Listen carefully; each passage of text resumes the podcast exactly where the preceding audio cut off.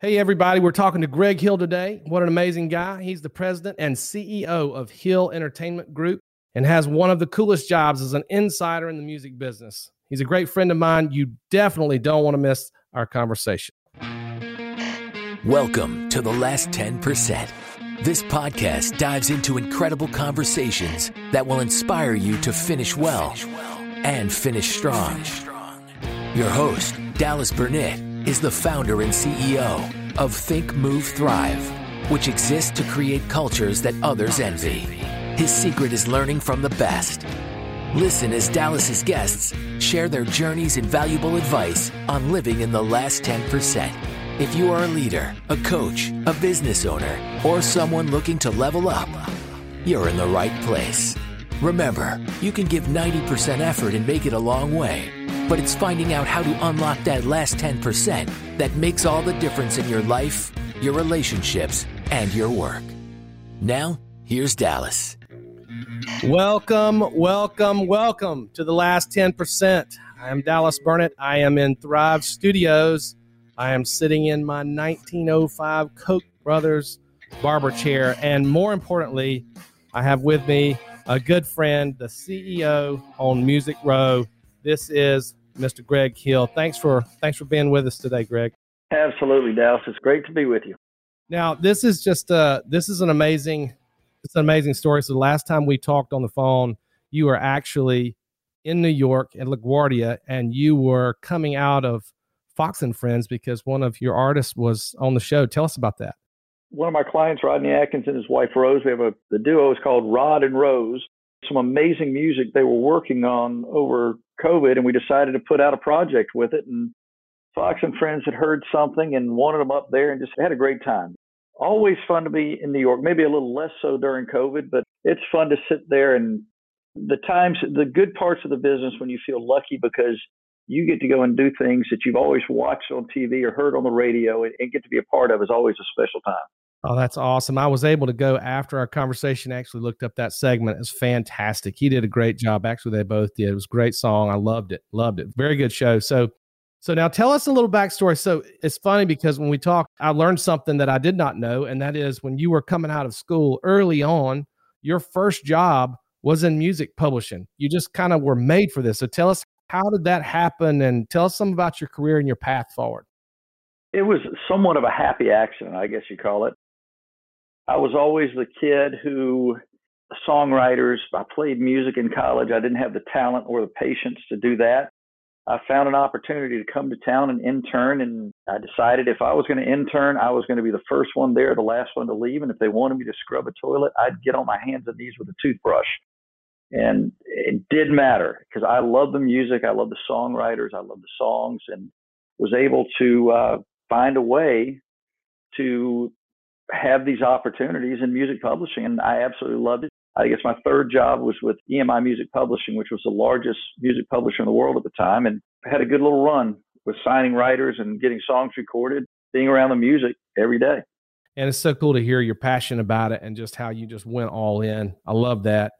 Tell anyone who's listening today, tell them about because a lot of people don't understand. They love hearing the songs on the radio, on Spotify or Apple Music or any of all the other platforms that we have, but a lot of people don't understand about the business behind music. Tell our listeners what music publishing is, like kind of the what goes on in the back office.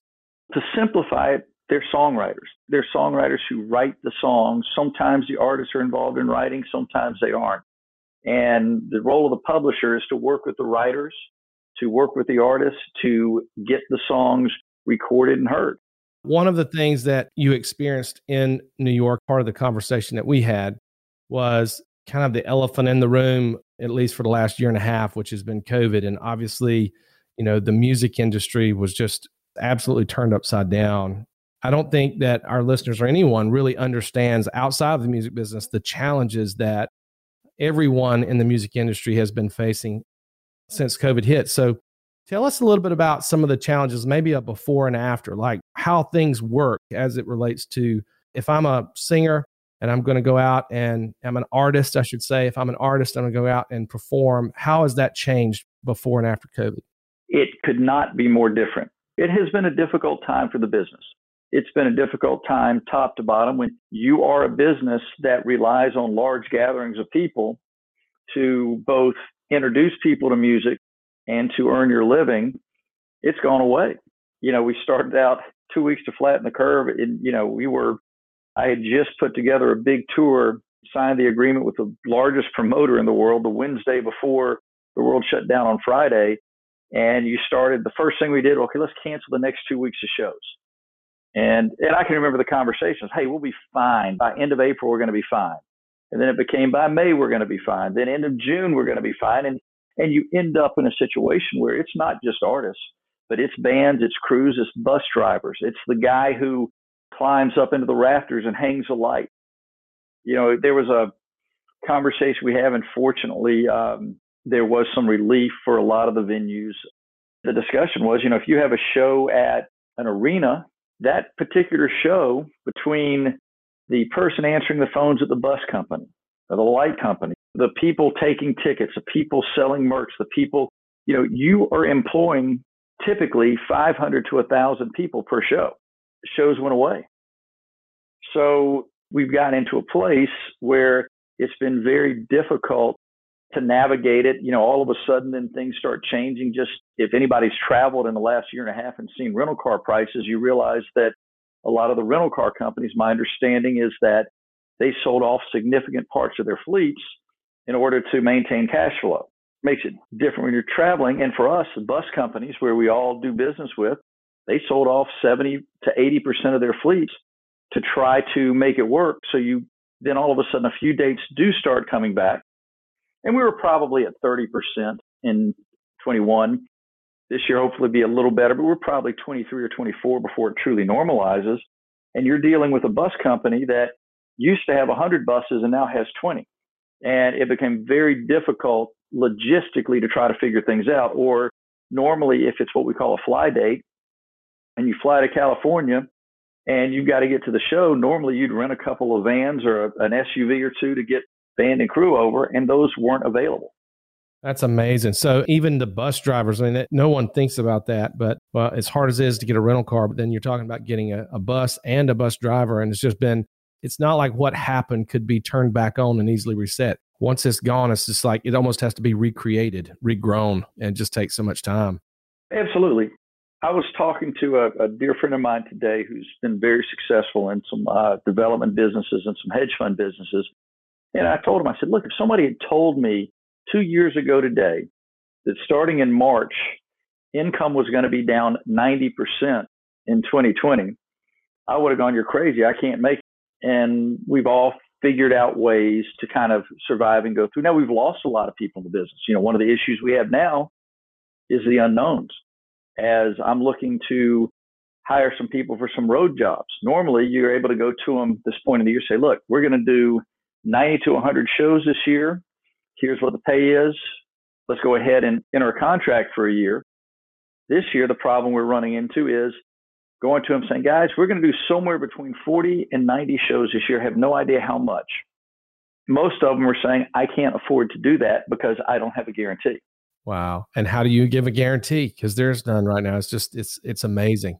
Gosh, that's so difficult. And what I've noticed and what some of uh, friends of mine had, we had concerts back to back in the same venue and the protocols were different depending on the artist so one you know concert had one covid protocol the next concert at the same venue had another. How does that work right now in the music business? So how are they who is essentially the one that determines those protocols when there's a show that goes on the road? It varies. Some of it's a municipality or state. Some of it is the venue and some of it's the artist. You know, one of the things I had all my artists stop doing on, on the shows that we do play, which are fewer now, we haven't done what we call meet and greets where the artist goes and meets people in almost two years because you don't want to be in a position and no matter what your stance is, you don't want to be in a position where there's a super spreader event and here's a picture of the artist with his arms around somebody. yeah, that is not good PR. And not only that, but if the artist was to, you know, contract COVID and then is out for, you know, a certain number of days after that for any shows they're doing. So that just makes everything more difficult. So we ran into some interesting conundrums with that. I can't remember if I shared with you or not with some TV shows. You know, on some of the award shows and things that have been done to various degrees of success during the madness that's been the pandemic. you have an artist, well, the union rules, they were pushing for not only vaccination, but also testing every time somebody walked on set. We've had artists refuse to be tested because even if they're fully vaccinated, if there is a false positive, they have to cancel two weeks of shows, which can mean millions of dollars. I didn't even think about that. That's amazing. So they wouldn't take the test just by chance if they had a false positive, even if they were vaccinated. They didn't want to have the chance of missing all the shows. So how does the award ceremony handle? I mean, this could be an artist that's going to win, going to win an award. I don't know. How do they handle that?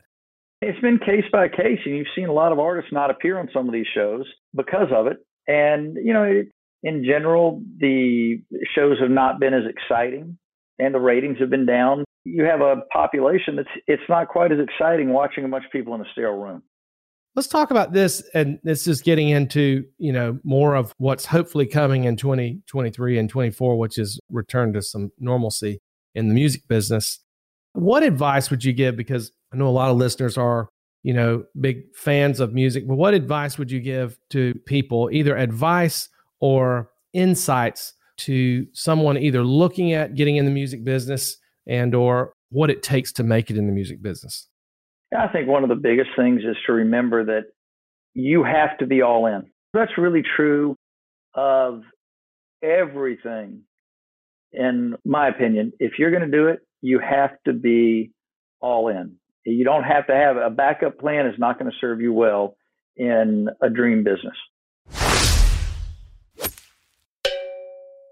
That sound means it's time to take a break and hear a word from our sponsor. If you lead an organization or a team, one of the biggest challenges you face is developing your people. Think Move Thrive is here to help you on your journey. We've developed a coaching system that integrates into your team or organization to consistently develop your employees, build trust, gain valuable feedback, and increase accountability. Leadership retreats and summits are great. We even build those custom for our clients, but they're only part of the solution because they lack consistency. Our one on one coaching app is the missing piece in your employee development program. We help new leaders get to know their teams, we help technical managers be more relational, and we help ensure that your relational rock stars stay organized. We developed the system for a client, and it was so successful. We created the app to help more organizations develop their people, build trust, engagement, and you guessed it, performance. For more information, go to thinkmovethrive.com to learn more about the one on one coaching system and start developing your team today. Back to the show. I agree with that. This is coming from the guy who said, as an intern, I will mop the floors. It doesn't matter. no, I love it. I knew Lee Brice back in the day, and I would say that's exactly the way he approached it. There was no backup plan. He just was up, and that was it. So when he moved to Nashville, that was it's burn the ships, man. Let's go. He's done really well too. So that's interesting. So, if you were to say some of the attributes of the artists that you most respect that are currently doing well, and and not only music but in life, because I know there's music is one facet, but what are the artists that you respect as people and outside of the music business? What are some of the things that they're doing well? What are they doing that's different than some of the other artists that may be great artists, but the rest of their life may not be in great shape? It's hard. And I think the challenge of COVID for an artist is it's not unlike a guy that travels five days a week for work. They were used to being out there. You know, I had uh, one artist who I love dearly who we were talking one time. He said, Man, he said, the weirdest thing about COVID, when I'm on the road, I need a toothbrush. Somebody goes and gets me a toothbrush. He said, When I want water, somebody gets me water. Man, the last year, I've had to do all that crap myself. I hadn't had to do that in years. And it's an interesting thing that you hadn't thought about. It's just another level of things that were affected and are not reset automatically, you know, and uh, that's fascinating. Tell us about the W.O. Smith Music School.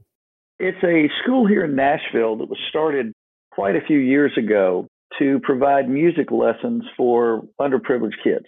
We went up a couple of years ago. We went from 25 cents a lesson to 50 cents a lesson. It's incredible.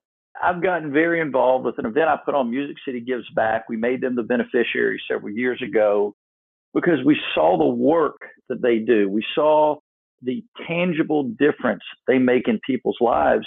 And, you know, as music education, music saved me from whatever else I would have become. And watching these kids that didn't have the same opportunities that I do get music lessons. Once again, we're in Nashville with some of the best musicians in the world. And a lot of these guys come in and teach lessons for free. We do over 500 music lessons a week.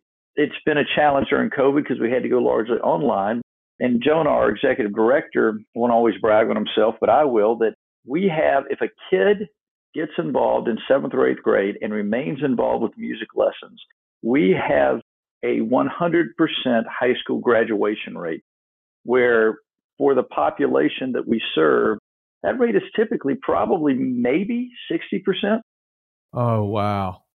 It is run, it is the most efficiently and best run charity with the greatest outcome I've ever seen, which is why I become so passionate about it because we're making differences. And now it's some of the teachers. I mean, we have a kids at Berklee, we have kids that have gone to college on music scholarships because they had an opportunity to get music lessons in a place that they never could have afforded on their own. And they stay engaged. And now we have second and third generation teachers coming back and teaching other kids. And that's incredible. And I, you know, was on their website and it is amazing. There's like, it's not just a few volunteers, it's hundreds of volunteers doing music lessons. It looks like everybody's having fun and, and really engaging. And these kids are young, but they're really getting into the music. And, and it's not just, it's not just a handful of instruments. We're talking about, I don't know.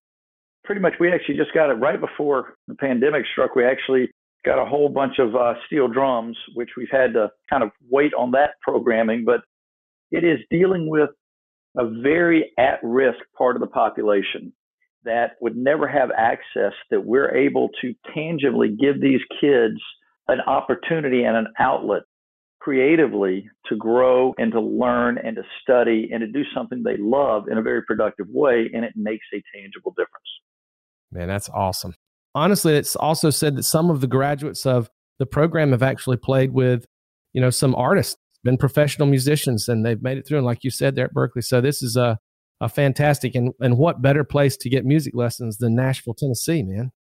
You can't save everybody, but the program that Jonah has developed and the W.O. Smith School has developed can save some, which is all you can hope for. Yeah, that's absolutely true. You do what you can, you know, where you can do it. And uh, so, how long have you been involved with that? we made probably eight or nine years ago made them uh, the beneficiary of music city gives back and really started getting involved then initially i think we had the red cross and some other organizations we donated to it was frustrated wanted to find an organization that made a very real difference whose numbers were very positive there wasn't a situation where there was you know it took $3 million a year to run a business that should cost less. The numbers, I'm astounded every time I'm on a call. I'm on the board now and the vice president, gotten very involved because I not only do I believe in the mission, but I believe that bang for the buck, it is the what we deliver on the amount of money we operate off of is, is astounding. Yeah, and it's only like just a handful of volunteers. There's volunteers in the music. There's hundreds of volunteers to teach, but the actual paid staff is only a handful. There are three people.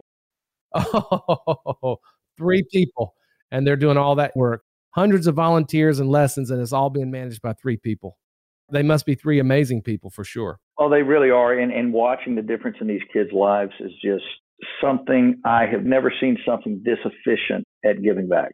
It's such a cool opportunity, too. And it's just so Nashville, you know, like it's just like the character of the city is taking what it does really well and then pairing that with the need. That is just a cool that's the coolest thing. I love that. I love that.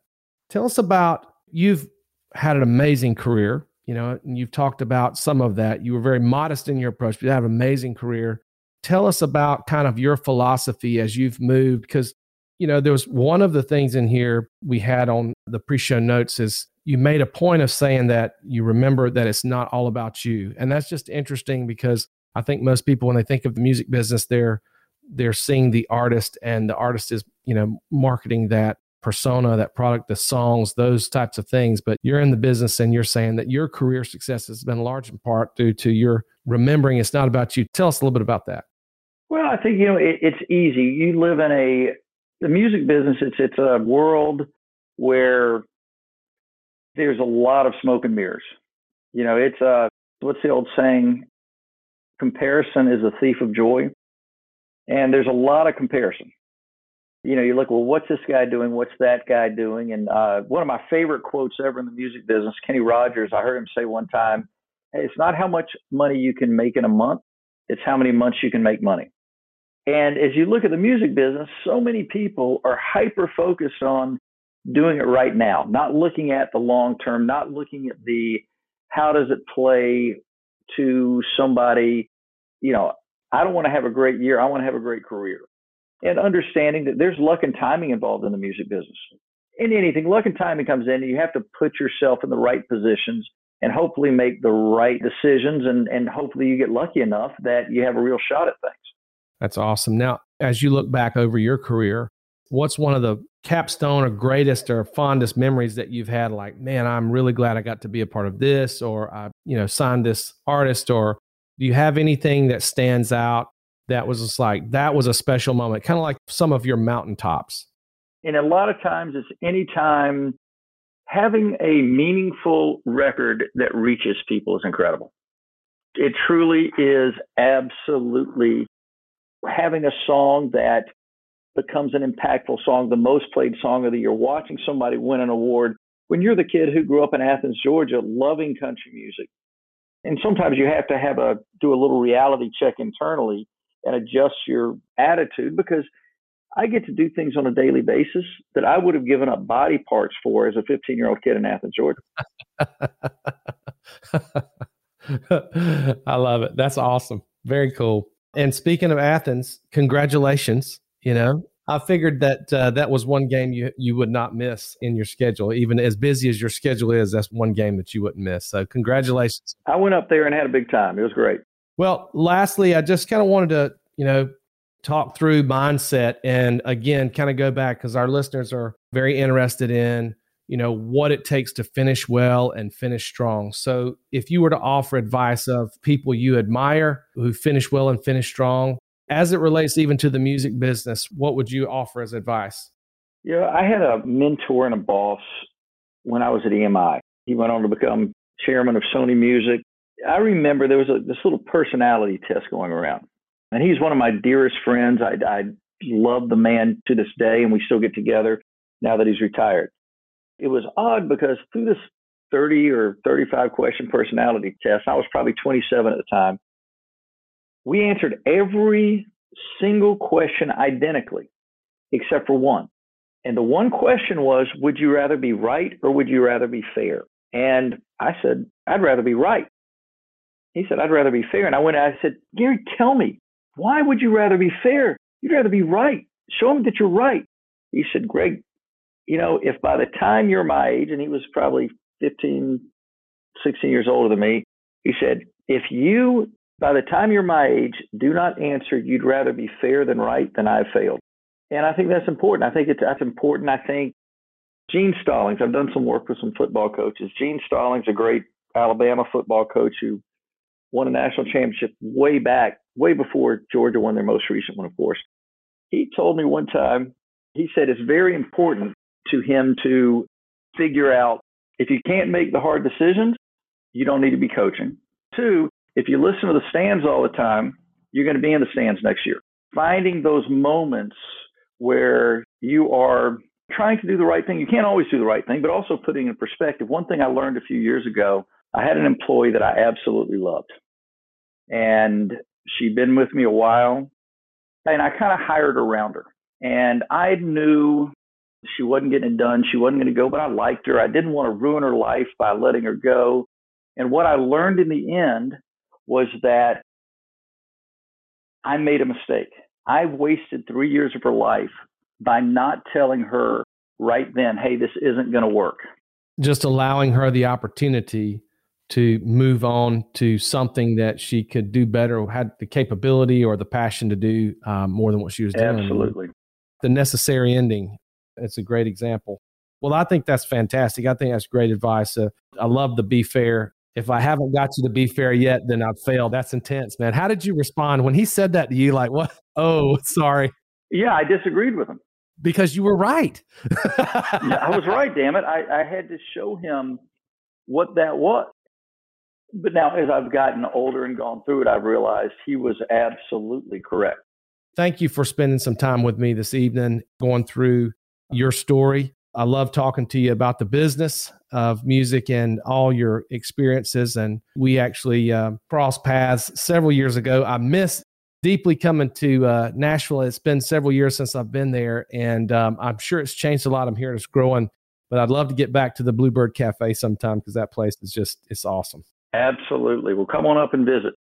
I'm going to do one last thing. We do a segment at the very end, and uh, this is this is just for fun, right? So this is what we do. It's called the Cheese Please Challenge, and these are a couple of the worst dad joke, laffy taffies, whatever you've ever heard, but they're related to music. And so I'm going to give you a shot at two of them. I'm going to ask you, I'm going to ask you each one. We'll see if you can get these. These are curated from the archives of greatness here, but they're music related. So you got it. We, we believe it's uh, not enough cheese in the world. We need a little bit more. People need to take themselves just a little less seriously. And so, uh, so this is our attempt at it. So, all right. So are you ready? Wanted the pianist keep banging his head against the keys? I have no idea. Well, he was playing by ear.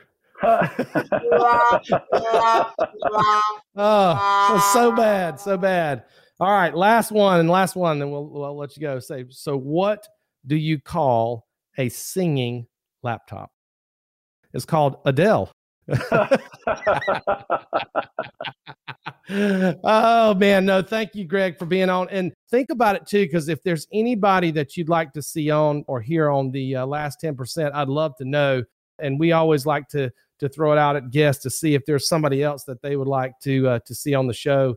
And it can be anybody. It can be somebody that's uh, well known, somebody that's not well known, but we just uh, throw that out there. So if you have anybody, let me know who you'd like to have on the show, and we'll go and, and get them. Well, Dallas, thank you. And thanks for the time. If you have any follow ups, just let me know. All right. Thanks, Greg. Have a good evening. All right. You too. Thanks for joining us today on The Last 10%. We hope you found today's content engaging and encouraging. Remember to subscribe to the podcast to hear the latest episodes and help us out by rating and reviewing us so others will join our community. We release new episodes every other Tuesday. This podcast can be found globally in any podcasting app, including Apple Podcast, Spotify, Google Podcast, and Amazon. Subscribe today. Plus, visit our website, join our email list, and discover resources and info for your business and team at thinkmovethrive.com. Thanks again for listening to The Last 10%.